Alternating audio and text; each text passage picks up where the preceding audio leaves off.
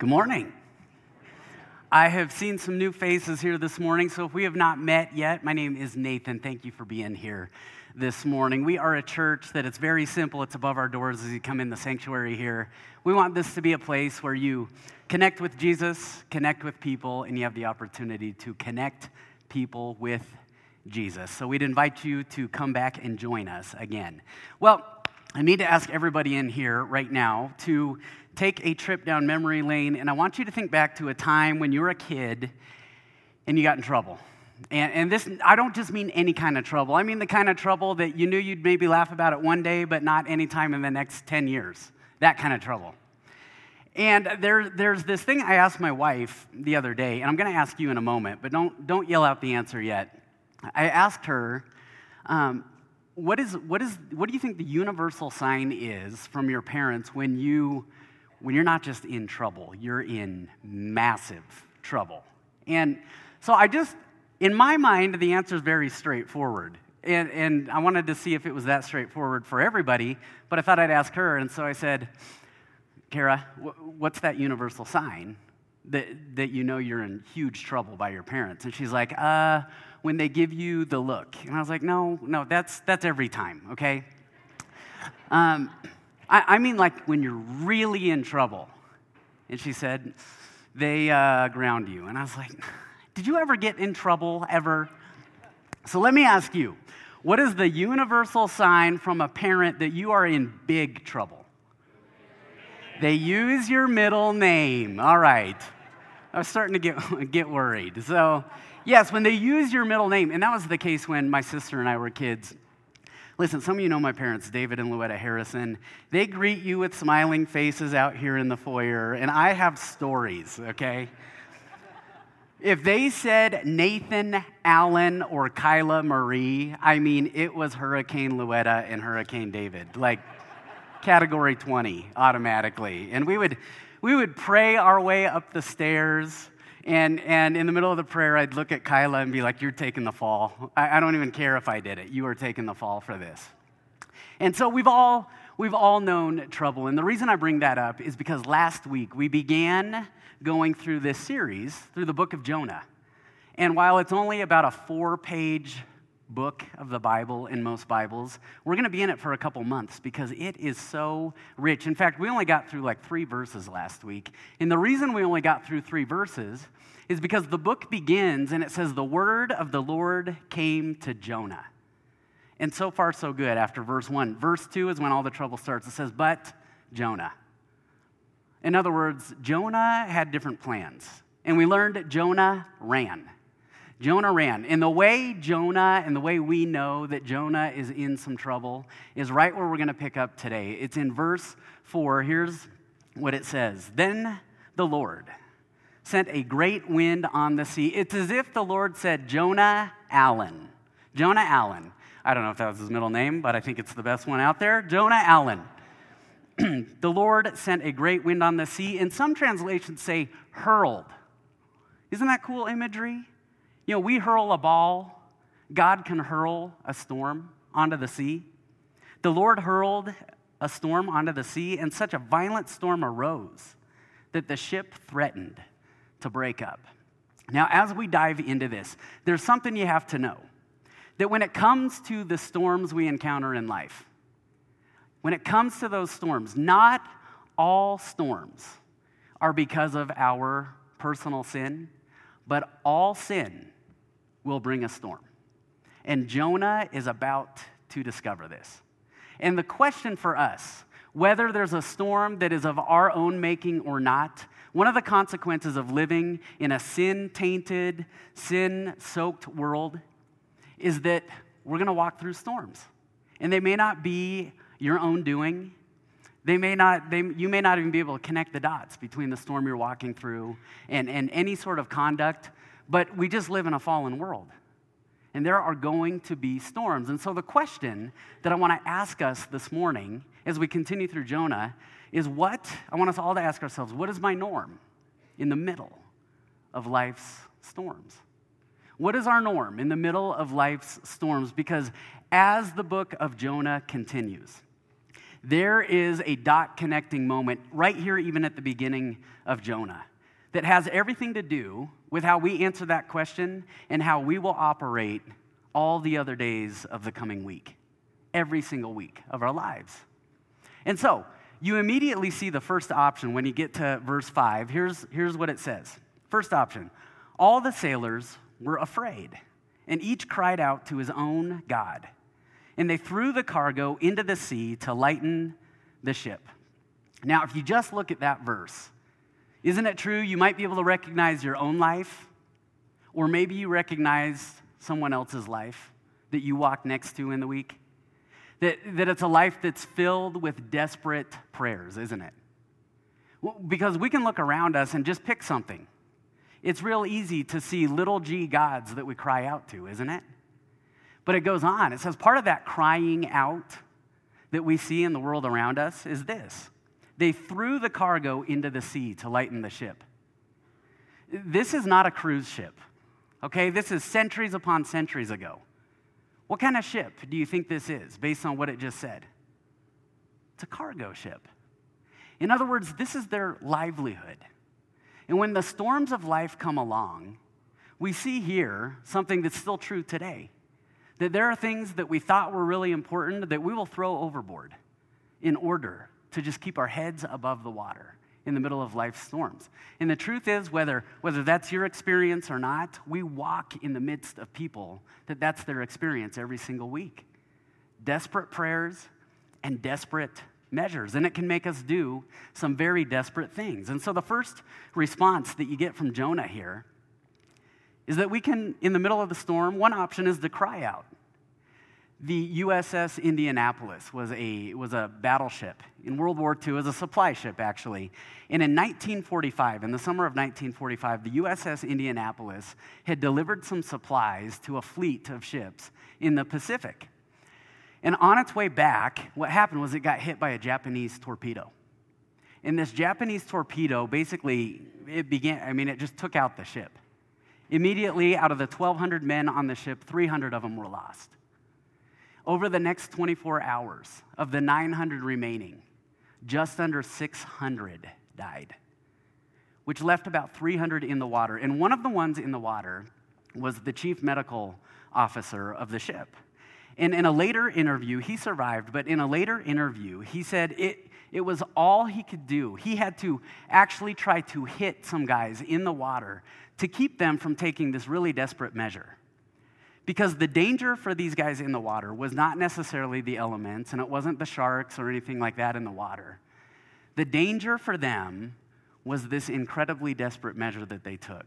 You can imagine the sun beating down on them. And when you're floating in water, it looks, it looks like usable water. And many of the men began to drink the salt water. And that's the situation you and I walk into every single week. When we leave these doors, we walk amongst people that are taking desperate, desperate measures, and their lives are filled with desperate, desperate prayers because they just don't know better. And it's all they can do. They're trying to keep their heads above the water. And yet, it's taken them down. And that was the cause of so many, of the remaining 300, the death of the remaining 300. Now, that's one option. And it's an option that if you open your eyes and look around, you can see it all over as you walk through the week. But there's another option, and this is the option that Jonah opted for as we read the next verse, or the next part of the verse. But Jonah but Jonah, so this is the second time in five verses we've heard, but Jonah. Jonah did something else. But Jonah had gone below deck, where he lay down and fell into a deep sleep. Now, I don't know why Jonah slept. I mean, on the one hand, you could imagine anybody who can sleep in these kinds of conditions and who can see the people around them going through this, anybody who can sleep, it could be just a false sense of security where they just go, you know what, not going to deal with it, I'm, I'm good. And they're thinking about themselves. But there's, there's another reason maybe he was sleeping. And we saw this last week. If you weren't here, we put up this map of what God asked Jonah to do. I'm going to put it up here again. This, this mission right here, It's about a five to 600 mile mission that God asked Jonah to go on. Do you know what Jonah did? Next map. That little zoomed in piece was the, is the right side of that map there. That, that estimated distance to where Jonah decided to go and decided to run to over three or four times the original di- distance. In other words, maybe Jonah is sleeping because Jonah is absolutely exhausted. Because that's what happens when we run from God. We run in a direction that He doesn't want us to go, and we can get so exhausted that we could actually check out, that we could actually lose awareness of those around us. And it goes on. Verse 6 The captain went to him and said, How can you sleep? How can you sleep right now, Jonah? When you see the storm and you see what we're going through, how?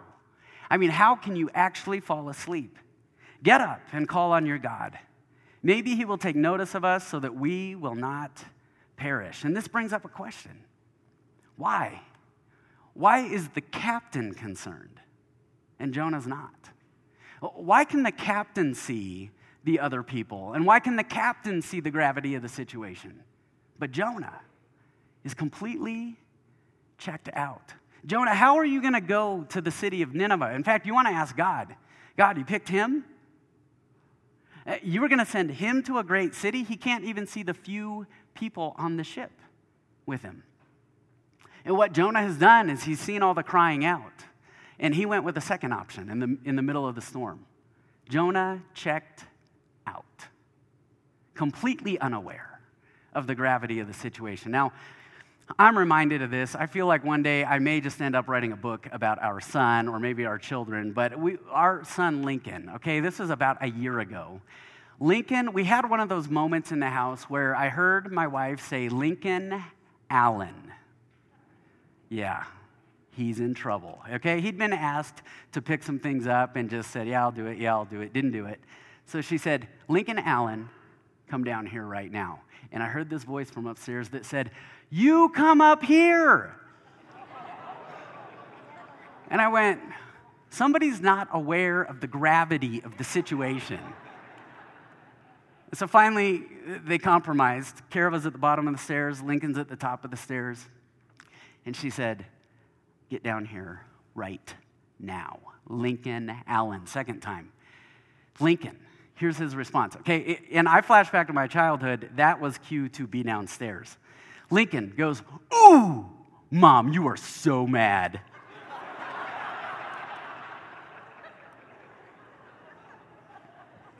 I just went, He doesn't understand. he does not understand the hurricane that is about to descend upon him. And actually, I didn't either because she looked at me and I was trying to decipher the look like, does this look mean bring reinforcements or because I was going to record this, actually. That's what I was hoping to do. I chose reinforcements, otherwise, uh, we'd be watching it right now. But um, I don't think I'd be alive to, to be here to tell you about this. And so, but this is what happens. You know, in so many ways, we check out and we're not aware of the gravity of our situation. And so, as you look at these two options in, in the middle of the storm, I, I want to point us to a third option. But in order to do that, I, have got to ask us to consider is it possible that those are the only two options we often walk with? I can cry out to you, God, and it's hopeless and it's desperate. Or I can check out and I can just forget about it and I can, I can find other activities, other things to do that'll distract me. Because I think a lot of us, by the time we get into the middle of life's storms, if you're like me at all, I've had a history of going, you know what? I ran. I ran from him. And, and, and we tend to say things like, I'm too far gone. And, and we think about our relationship with God as though we ran from him and that he's still back there. And, and that it's a long journey back. And so, to turn that notion upside down, I want to take you to another storm in Scripture, another person sleeping with another option.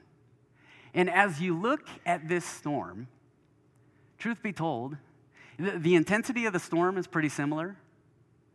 The kind of sleep is very different, but the option that we have available to us is much, much better. Three of the Gospels record this account, but I want to go to the one, it's in Mark chapter 4. And in Mark chapter 4, Jesus has been teaching people throughout the day. And as evening came, Jesus invites his disciples to go out on the water. Here's what it says Mark chapter 4, verse 35. As evening came, Jesus said to his disciples, Let's cross to the other side of the lake. So they took Jesus in the boat and started out, leaving the crowds behind, although other boats followed. But soon, a fierce storm came up. Now, uh, this is so interesting for me because Jonah's storm was because Jonah ran. The disciples' storm was because they followed. And it's a reminder that as long as you and I live in this world, just because we've maybe tried to be perfectly obedient, tried to please God in every single way, does not mean we're not going to walk through storms. They were just as subject to a storm as Jonah was. Soon a fierce storm came up. High waves were breaking into the boat, and it began to fill with water. Verse 38 Jesus was sleeping at the back of the boat with his head on a cushion. Now, you, you sit here and you read this and you think, Jesus, this is kind of a reminder of Jonah. How can you be asleep? But as you read about Jesus and as you listen to Jesus, this is a different kind of sleep, isn't it? Why can Jesus sleep in the middle of the storm? Because Jesus had perfect trust in his heavenly Father, the one who was sovereign over all the storms of this world and in this life. Do you know anybody like that? That, like, in the middle of a storm, they just seem to be at peace. For, for my sister and I growing up, okay, my dad was in the Coast Guard, and then he was in the Navy, or he's in the Navy and then in the Coast Guard. Okay, so he'd spent a lot of time on the water. And he had seen, you know, we get Colorado storms.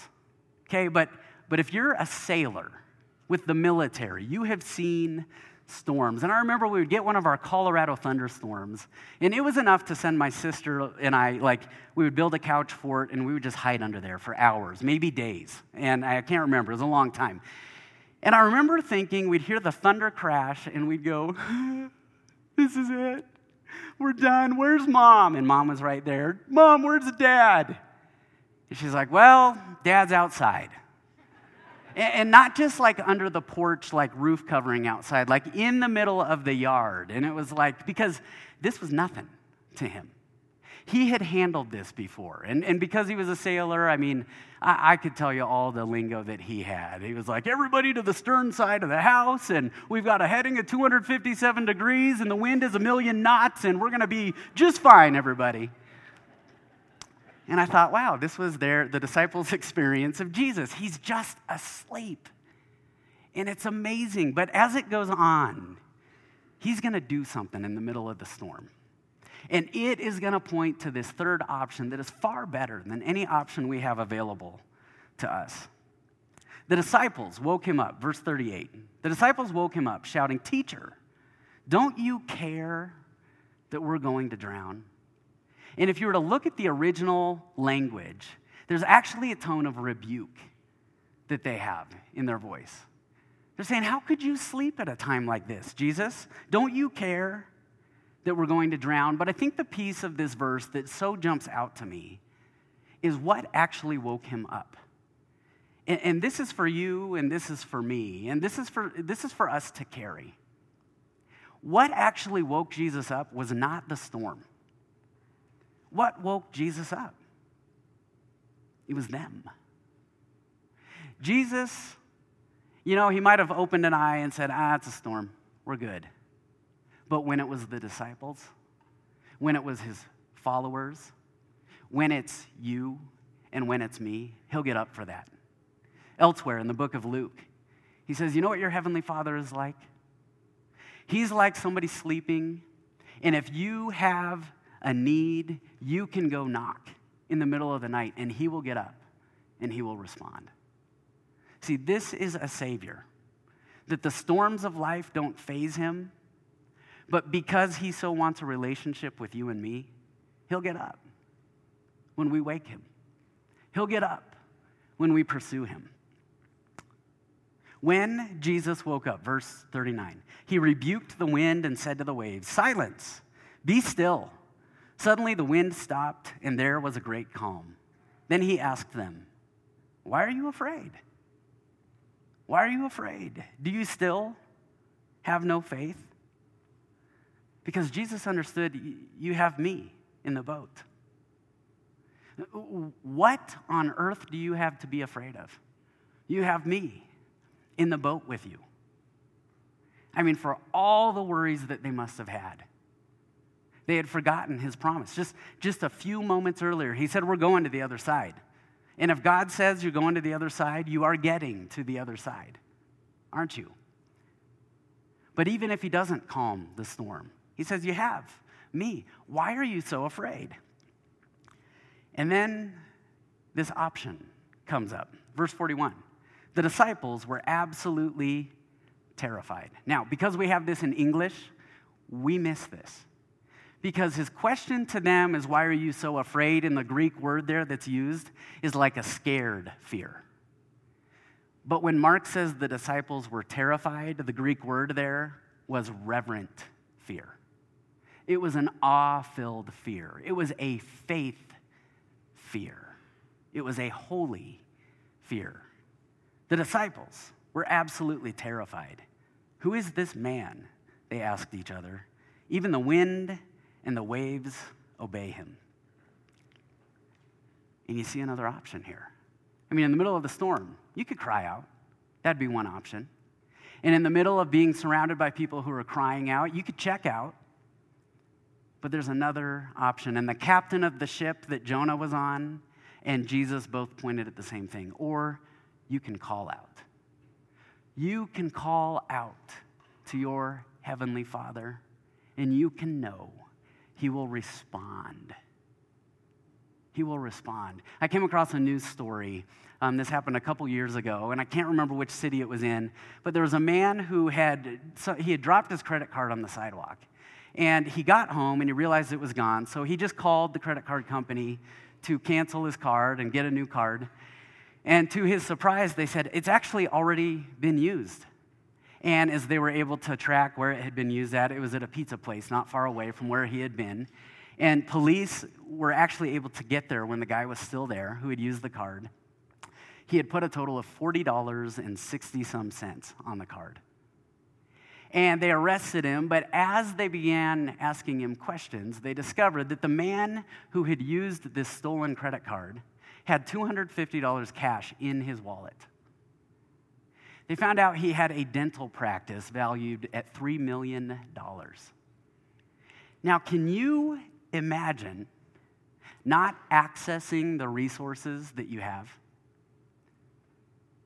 Because you know what Jesus says to the disciples in the boat, and he says to you and me, Because of what I've done for you, because of what I did at the cross, you have access to the spiritual resources you need to go through the storm.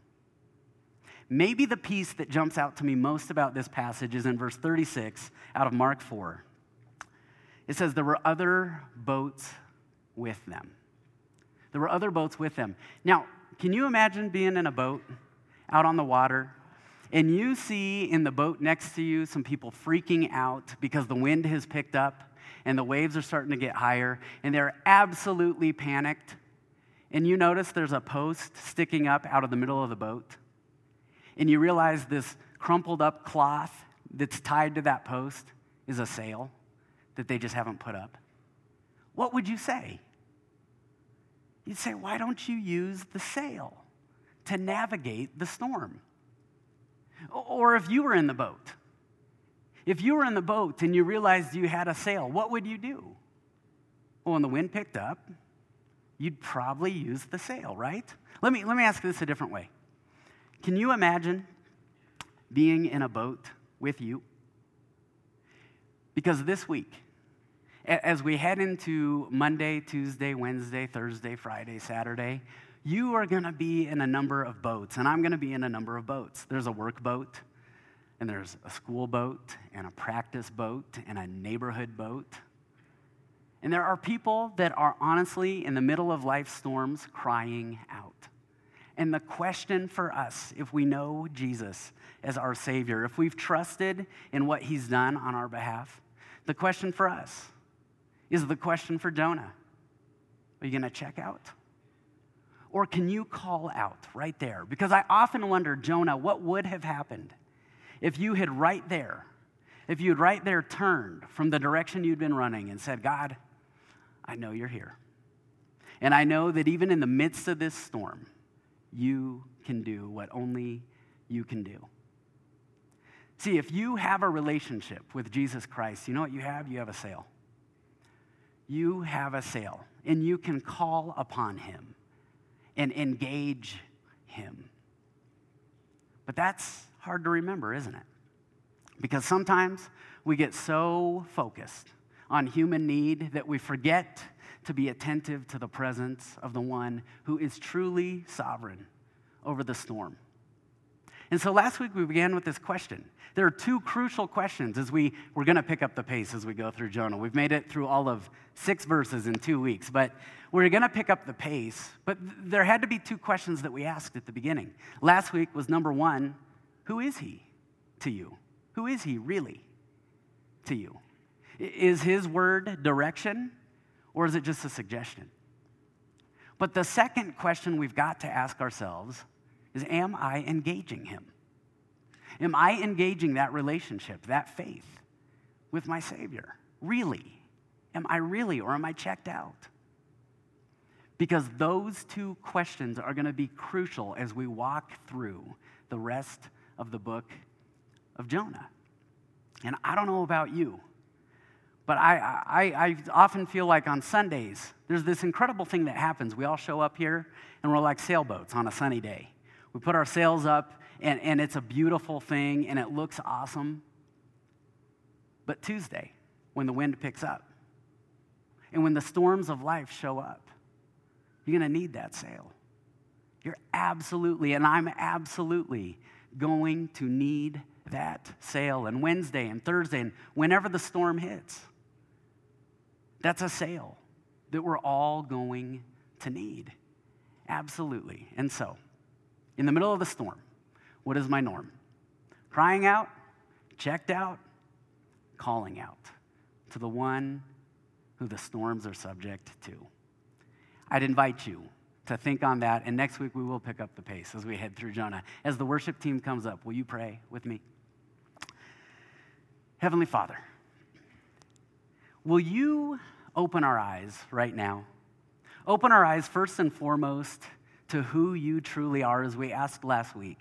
Who are you really to us? And if there's anybody in this room that maybe you've been a second opinion, maybe you've been a voice in the background, but there have been all kinds of things in front of that, Lord, would you make it so clear who you are, that you are so much bigger than anything we've ever thought you to be? But second, as we've talked today and as we looked at Jonah and his situation today, would you open our eyes to those around us? That as the storm shows up, would you open our eyes to those in our lives that are crying out? And Lord, give us, give us your spirit to not check out, but to call out to you in anticipation and expectation that you are sovereign and you oversee even in the midst of the storm and for all those walking through a storm in here right now. Heavenly Father, I pray that you would remind us that the storm that you calmed first and foremost was the one inside our heart, if and when we turned our lives to you. And so, write that on our hearts. Stir us this week. Give us eyes to see who's walking through the storm that doesn't have what we have, or maybe a better way to say it is who we have. We pray all this in Jesus' name. Amen.